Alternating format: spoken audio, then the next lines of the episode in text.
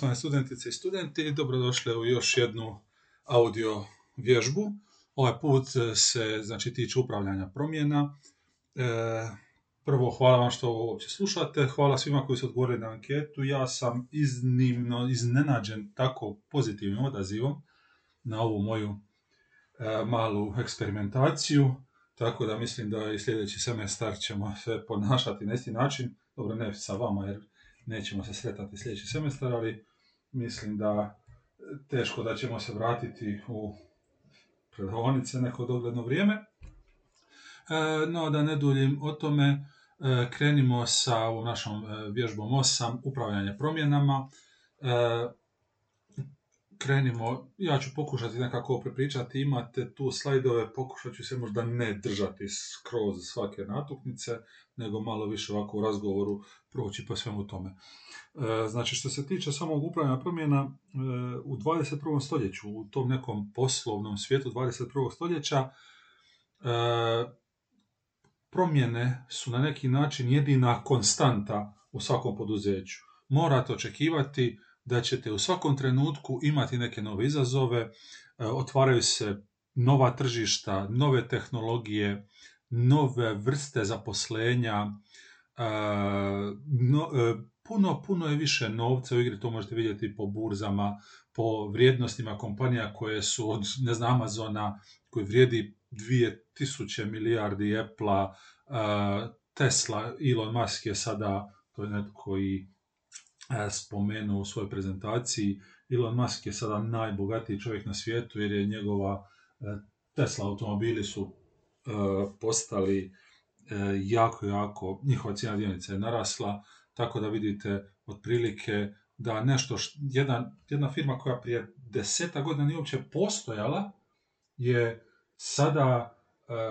ima direktora ili vlasnika koji je najbogatiji čovjek na svijetu. Amazon je također novija firma, stara je nekih 25 godina. Tako da svi njihovi e,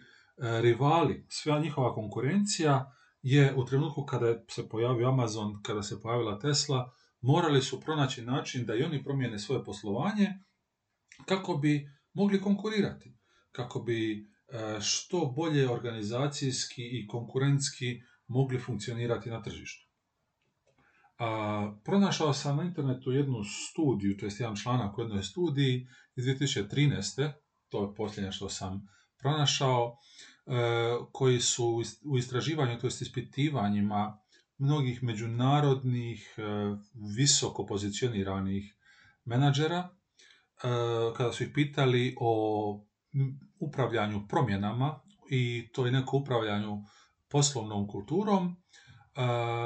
primijetili su da su menadžeri rekli da je uspjeh u prosjeku, to jest u postotku 54%, što je na neki način iznenađujuće niska brojka, jer pomislili biste da uspješno upravljanje promjenama dovodi do velikih uspjeha, no samo malo, malo više od pola tih pokušanih promjena su u stvari urodile plodom. A, pogotovo zato što su troškovi asocirani sa pokušavanjem ili ulaskom promjene često, često jako visoki. E, ne samo u nekom financijskim, u smislu financijskih troškova, nego u smislu e, zbunjivanja ljudi, zbunjivanja i zaposlenika, zbunjivanja klijenata, e, izgubljenih razno raznih drugih prilika, tog nekog recimo oportunitetnog troška, potrošenih resursa, smanjenog morala, samopouzdanja zaposlenika. I onda kada, pogotovo ukoliko jedna ili više promjena zaredom ne uspiju, tada veliki broj zaposlenika na neki način izgubi cjelokupni entuzijazam, možete izgubiti ili zaposlenike, da otiđu ča ili da jednostavno bez entuzijazma rade još sve lošije i lošije. A, kad sam već spomenuo to jednu riječju, i to je na sljedećem slajdu, ta neka organizacijska kultura, u stvari cijelo vrijeme kad govorim o upravljanju promjenama, nekako u prvi plan dolazi ta neka poslovna kultura ili kultura određene organizacije, tako da vidite ovdje sastavio jednu, recimo tako, definiciju, to sam, kako sam osmislio, znači kultura je neki skup zajedničkih stavova, vrijednosti, ciljeva, ponašanja unutar jedne organizacije. I na neki način, ono što sam rekao, je temelj svake promjene. E, temelj svake promjene na početku može biti e, ta neka e, kultura organizacije.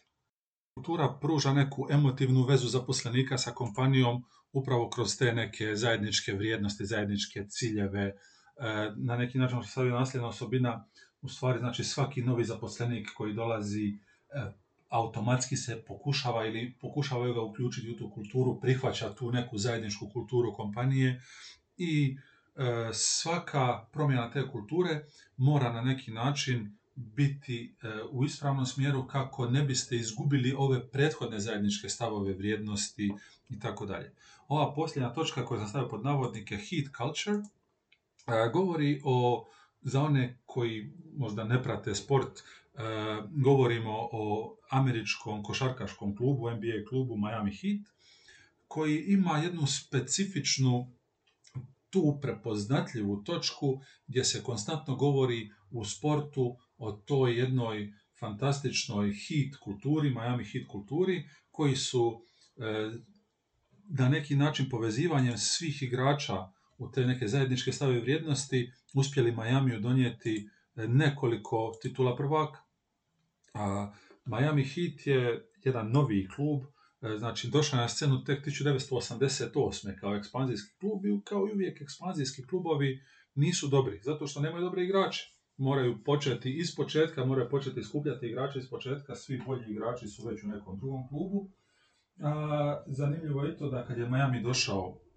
u Ligu 88. to je još uvijek bila liga u kojoj su igrači uglavnom pili alkohol, drogirali se, e, partijali do kasnu noć. Imali su puno novaca, tako da je to bilo nešto što je sasvim očekivano. I u prvih nekoliko godina Miami Heat je naslijedio istu tu tadašnju NBA kulturu. Kulturu mladih, e, bogatih ljudi koji nemaju nikakve brige u životu, igraju košarku koju vole igrati i usput slobodno vrijeme prikraćuju izlascima, kasnonoćnim izlascima i tako dalje. Ništa puno različito od onoga što možete vidjeti u nekim europskim sportima, europskom nogometu, nekim našim reprezentativcima i tu su bili neki skandali i tako dalje. Međutim, e, sve se to promijenilo kada je u tim došao jedan vrhunski trener koji se zove Pet Riley, koji ih je e, koji je svojim dolaskom i svojom politikom počeo mijenjati cjelokupnu tu kulturu partijanja i doveo ih do jedne dodat, do, je hit kulture koja će ih dovesti do nekoliko titula prvaka. E, promijenio je cijeli sustav, promijenio je način treniranja, promijenio je način ponašanja, promijenio je e, način e, prijema igrača u klub. Bilo je zanimljivo da su svi igrači, kad bi došli kao novi igrač u klub, bi se fotografirali kao before sliku i onda bi im se nove fotografije bi se slagale kako bi pokazale koliko napreduju u nekom fizičkom smislu, u smislu tih nekih fizičkih atributa, pratili bi svaku najsitniju statistiku e, kako bi im pokazali koliko napreduju u svim tim nekim sportskim iskustvima. Jednostavno je nakon nekog vremena e, postalo sasvim očekivano da znate ako ste igrač, ako dođete u Miami, da će to biti jedna drugi način ponašanja nego što je to u nekim drugim klubovima. E, ta Pet Riley je i dan danas nije više trener, on je sada korak više, on je generalni menadžer, ali i dan danas ta hill kultura e, jako dobro funkcionira i zato, zato je Miami i prošle sezone, to jest to je bilo prije nekoliko mjeseci kad je protekla sezona završila, igrao u finalu NBA-a, izgubili su u finalu, ali su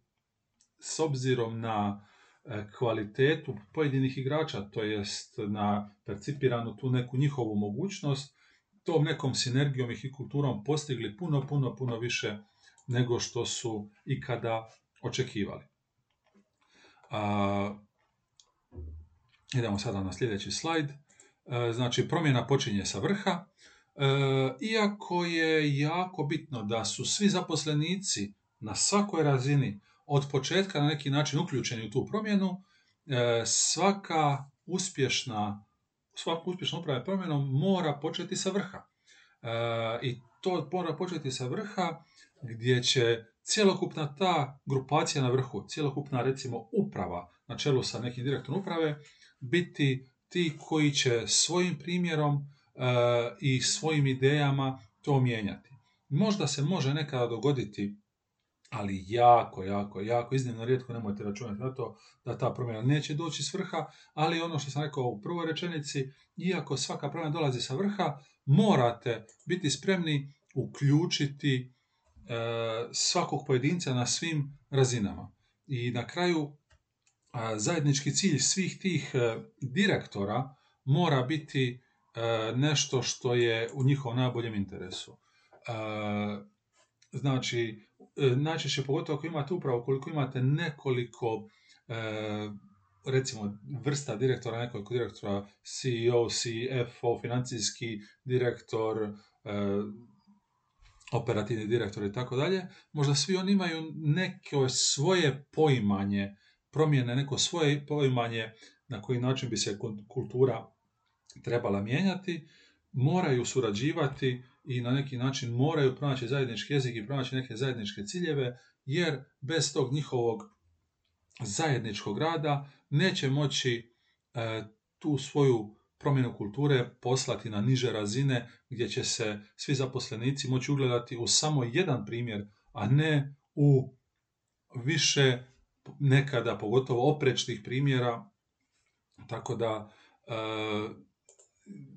i samim tim kada svaki od tih direktora, svaki od tih, svaki od tih člana uprave da neki svoje viđenje i da neku svoju ideju, kada se na kraju kompromisno dogovorite o čemu bi se trebalo raditi, svaki pojedini član će dobiti neke dodatne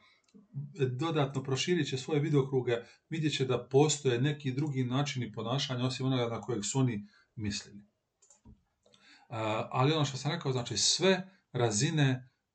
u firmi moraju biti uključene. I srednji neki menadžment, e, do najniže pozicioniranog zaposlenika, svi moraju biti uključeni, svi moraju znati o čemu se radi. Tako da svaki od tih zaposlenika može dati neki svoj input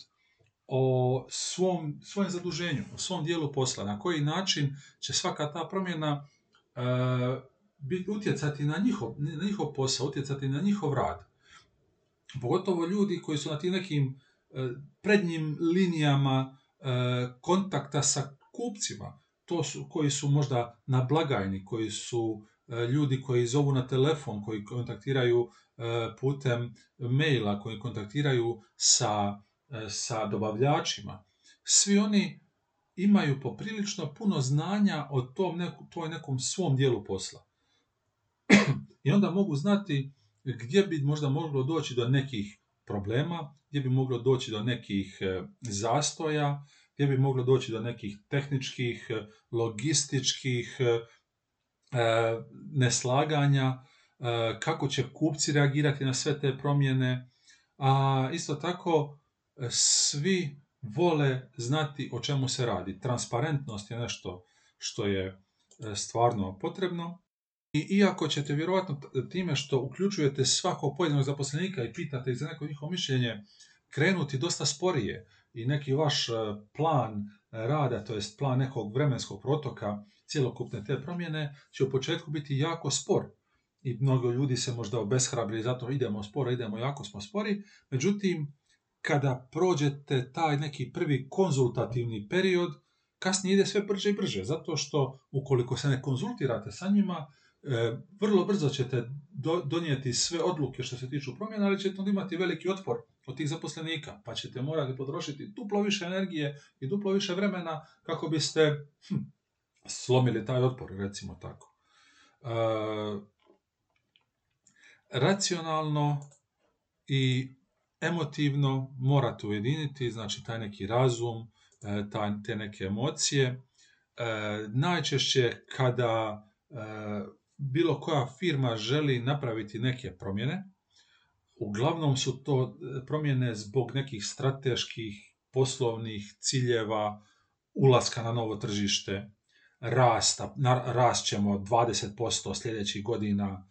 i ti ciljevi su u redu, nije to ništa loše imati te ciljeve, međutim,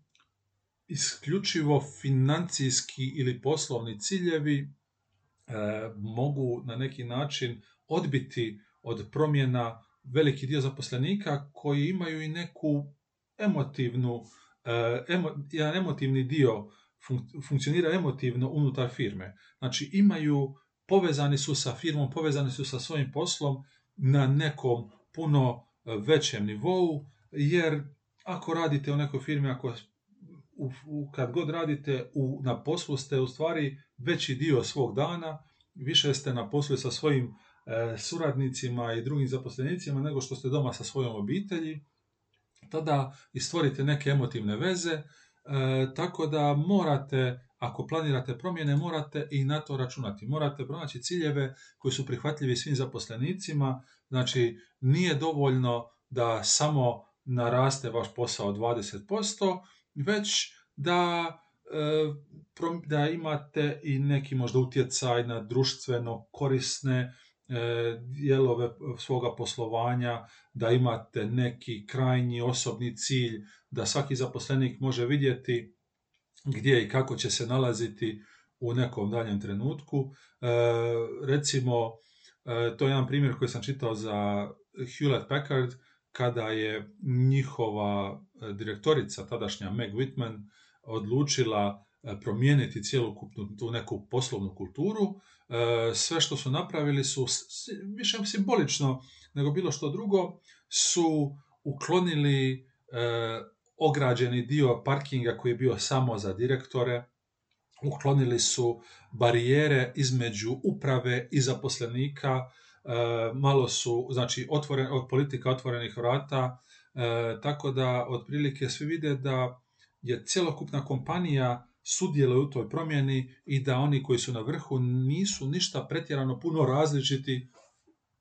od onih koji su na nižim razinama poslovanja, tako da i to je pomoglo. Pomoglo na neki način da e, zaposlenicima pokaže, iako imamo ove neke promjene koje su naše poslovne promjene, istovremeno ćemo mijenjati i neku kulturu poslovanja, istovremeno ćemo mijenjati i pristup svim zaposlenicima kako bismo pokazali da su svi na neki način jednako vrijedni. E, promjena ponašanja e, jedna jako, jako važna točka. Jer zaposlenici, pogotovo na nižim razinama, će se ponašati kako kultura zahtjeva samo ako i njihovi nadređeni se ponašaju upravo tako. Jako je teško e, voditi zaposlenike i jako je teško promijeniti kulturu ako e, se ne ponašate kao i oni. Znači, ako onaj koristite ovo drugo što stavio, dijela, a ne riječi. Riječi govore jednu stvar, dijela govore drugu stvar i kao primjer, ako zahtijevate od zaposlenika da svi budu na poslu točno u 9.00, a onda vi dođete u 10, e, to nije dobar e, to nije dobra politika, to jest to ne daje neku dobru motivaciju zaposlenicima da dolaze ranije. Ako zahtijevate od nekoga dođe u 9, onda dođite i vi u devet ili dođite i prije. E, kako ja, pogotovo sada ono na proljeće, ljeti i na jesen, znači evo koliko ovo deseti mjesec pandemije i više manje deseti mjesec da sjedim doma. E, tako gledam i slušam puno, puno više i glazbe, puno, puno i više sporta. I baš što se tiče e, dijela riječ promjena ponašanja, baš jučer, prekjučer slušam jednog igrača američkog nogometa NFL-a, koji je, kad je prije nekoliko godina potpisao za novi klub, taj klub je New England Patriots, e, jedan od najboljih klubova američkog nogometa u posljednjih 20 godina, on je htio ostaviti dobar dojam i došao je i rekao je sad ću ja doći prvi na trening. I došao je već u pet i po ujutro, se pojavio u zgradi kluba, blizu stadiona, znači tamo gdje treniraju, u pet i po, rekao sad ću ja biti prvi. I kada je došao tamo, u zgradi je već, ko zna koliko, e, bio e, Tom Brady koji je njihov najbolji igrač, vođa kluba, najbolji igrač e, i za vjerovatno, i ne samo vjerovatno, nego stvarno najbolji igrač američkog nogometa ikada u povijesti. Znači Tom Brady kao najbolji igrač, igrač koji tamo igra već 15 godina, je uvijek prvi koji će doći, zato što on ne želi dati dojam da radi manje od drugih, da radi manje od mlađih igrača koji su eto došli prvi dan igrati, on je već bio tamo i onda je, osim toga što, je, što ga je taj novi igrač već zatekao tamo, Tom Brady mu je pomogao, sve mu je pokazao uh, i cijeli dan je proveo sa njim kako bi ga uveo u cijeli taj novi klub, kako mu pokazao sve što, kako se radi i tako dalje. Nije ni čudo da je New England u stvari bio jedan od najuspješnijih uh, klubova, znači od 2000 do 2019. 2020. je Tom Brady pošao iz New Englanda, nakon skoro 20 godina u New Englandu, je pošao iz New Englanda od novi klub u Tampa Bay i 2020. još uvijek traje sezona, ali New England je već ispao i više nije u playoffu, a Tampa Bay je i dalje u trci za titulu prvaka. Očigledno, e, nešto što je u ovom slučaju najbolji igrač kao ta neka vrsta vrhunskog menadžmenta daje primjer svim drugim igračima i time potiče puno, puno bolju komunikaciju, puno, puno bolji rad i s time stvara jednu kulturu uspjeha ili kulturu pobjeđivanja. Konstantna komunikacija, ono što sam već sam spomenuo, znači konstantna komunikacija, transparentnost. Uvijek e, imajte na umu da zaposlenici žele znati o čemu se radi. Nemojte tajiti, nemojte pogotovo dopustiti da zaposlenici vide da se nešto događa, da se nešto priprema, da će nešto biti i onda nakon što ste mjesec, dva, tri, šest mjeseci koliko god pripremali promjene, kažete, e, sad ćemo vam prezentirati što je bilo. To je veliki stres za zaposlenike, e, velika sumnja u to što se događa, pa se mjesecima šuška, onda otvarate prostor raznoraznim glasinama, raznoraznim lažnim vijestima, raznoraznim intrigama i tako dalje. Znači svaki korak objašnjavate zaposlenicima, e, svaki korak e, pokazujete što radite, objašnjavate im što je sljedeći korak, kako će taj, taj, to što radite sada se odraziti na nešto što će biti sljedeći put. Management mora biti otvoren za povratne informacije, to je na neki način i ono e, što sam rekao, sve razine su uključene prije, znači svaki djelatnik ima znanje o svom poslu i primite povratne informacije kako biste mogli što bolje se informirati o tome e, što zaposlenici misle i možda možete dobiti neke potpuno nove ideje. Dalje, kada govorite o, e, o promjenama, tada je jako dobro e, misliti na neki način izvan tog nekog okvira, izvan neke okvirne šeme, putem tog nekog neformalnog vodstva, to jest pronađite u firmi određene ljude e, koji će vam pomoći na neki neformalni način, koji neće biti zadužen, on nije menadžer, on nije e, neki direktor, on nije neka osoba sa tom funkcijom, već je to osoba koja je uglavnom u nekom krugu povjerenja zaposlenika, kojoj zaposlenici vjeruju, kojoj zaposlenici imaju na neki način vezu, možda neku emotivnu vezu, e, na primjer neki motivatori. Znači to su ljudi koji imaju mogućnost motivirati druge ljude, e, ljudi koji vam pomažu da, da potaknete i ostatak kolektiva e, da na neki način se ponosi svojim radom, e, da, ih, da utječe na njih da se osjećaju što bolje, da daju što veći trud e, u svom nekom tom E, radu, u svom, svim nekim promjenama, ti ljudi će motivirati, znači on može biti neki neformalni, to ne mora biti nikakav direktor, ne mora biti nikakav menadžer, on može biti ili ona na nekim najnižim razinama, ali ako vidite i ako osjetite da imaju nekog smisla za komunikaciju s ljudima, angažirate ih da vam pomognu. E, ljudi od povjerenja, također znači ti ljudi od povjerenja su ljudi kojima zaposlenici mogu proći, prići, E, upitati ih, oni su na neki način, kako bi rekao,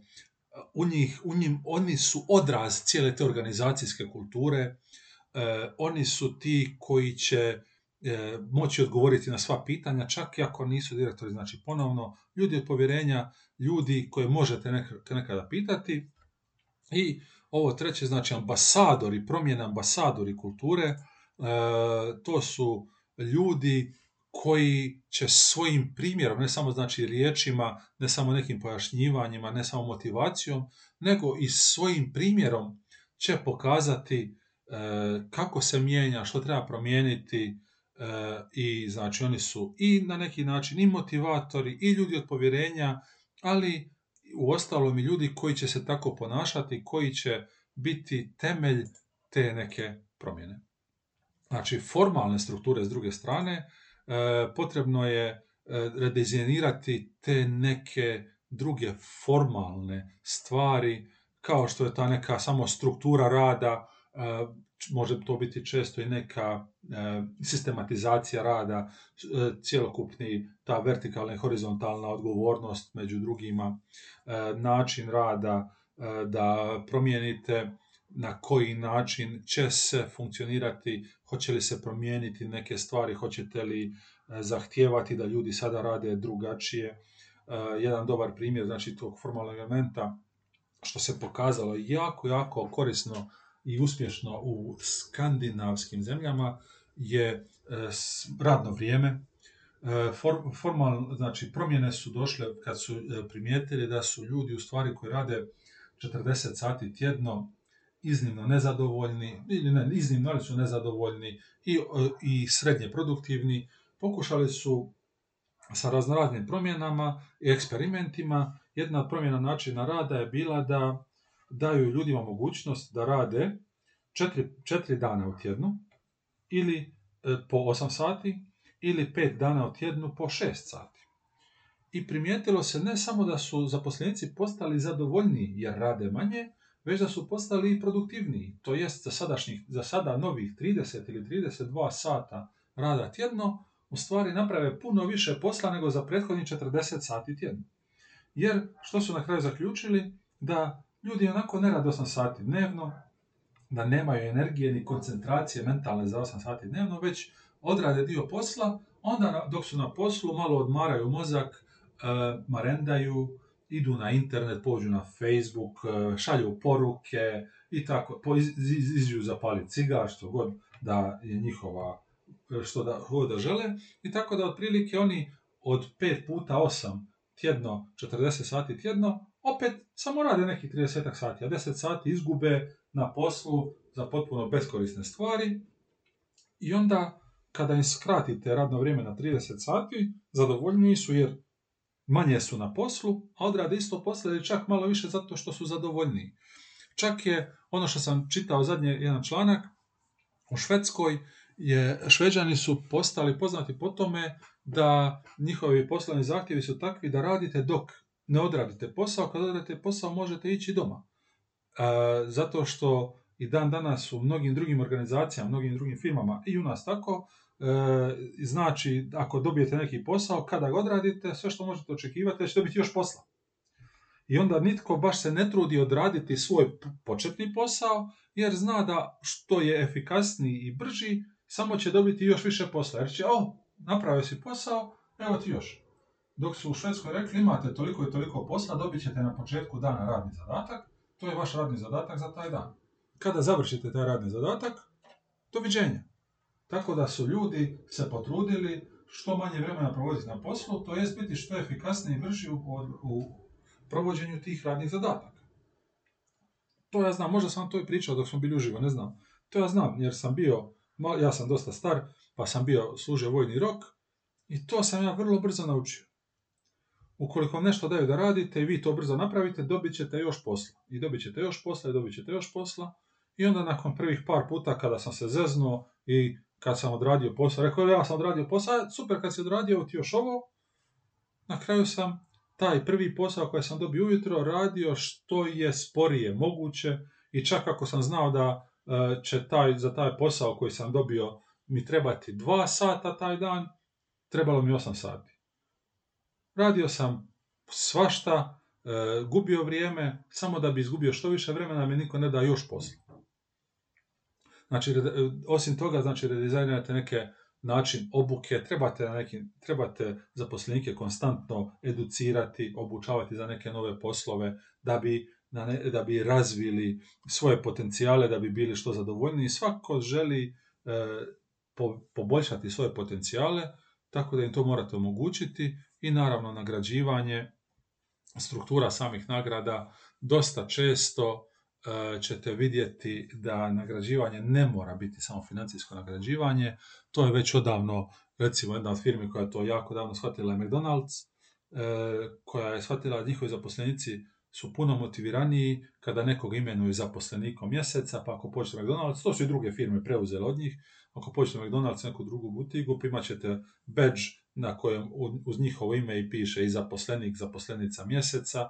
i onda su oni e, jako zadovoljni. Dobro dobiju možda i neku novčanu nagradu, možda ne, ali sam, sami ta razreda sustava nagrađivanja povećava motivaciju svih ostalih kako bi sljedeći mjesec oni bili zaposlenik ili zaposlenica mjeseca. I na kraju e, procjena, ocjena, prilagodba prije svakog koraka, prije svakog narodnog koraka morate stati, evaluirati, vidjeti jeste li na dobrom putu, je li sve štima, e, to ćete najviše vidjeti putem anketa, anketirajte svoje zaposlenike ili dobavljače ili kupce ili kogod je uključen u te promjene, e, angažirajte neke fokus grupe e, sa nekih 8 do 10 relevantnih ljudi koji će vam pokazati što je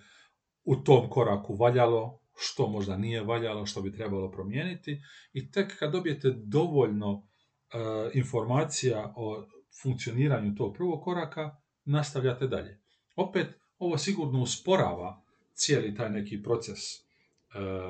vaše implementacije promjena, ali na kraju krajeva e, kada dođete do kraja možete, znati, možete biti sigurni da ste u tom trenutku napravili najbolji mogući posao. Hvala vam puno na pažnji, e, hvala vam puno što čitate ove prezentacije, hvala vam puno što slušate ove moje audio prezentacije. E, meni je jako žao i dalje što nismo uživo i kako smo dobili informaciju do kraja semestra. Nećemo biti uživo, taj semestar je vrlo brzo pri kraju. Ovo je naša predzadnja vježba, još jedna je gotova, ali nekako nisam optimističan što se tiče drugog semestra, vidjet ćemo o tome. Nadam se da ste vi svi dobro i zdravo, da se niste e, da ste zdravstveno dobro, da niste imali nikakvih e, problema, da, vaša, da su svi vaši obitelji, svi vaši prijatelji isto dobro. E, čuvajte se i dalje, što se bolje budete čuvali, prije ćemo izići iz ovoga problema, tako da do sljedećeg puta hvala vam još na slušanju.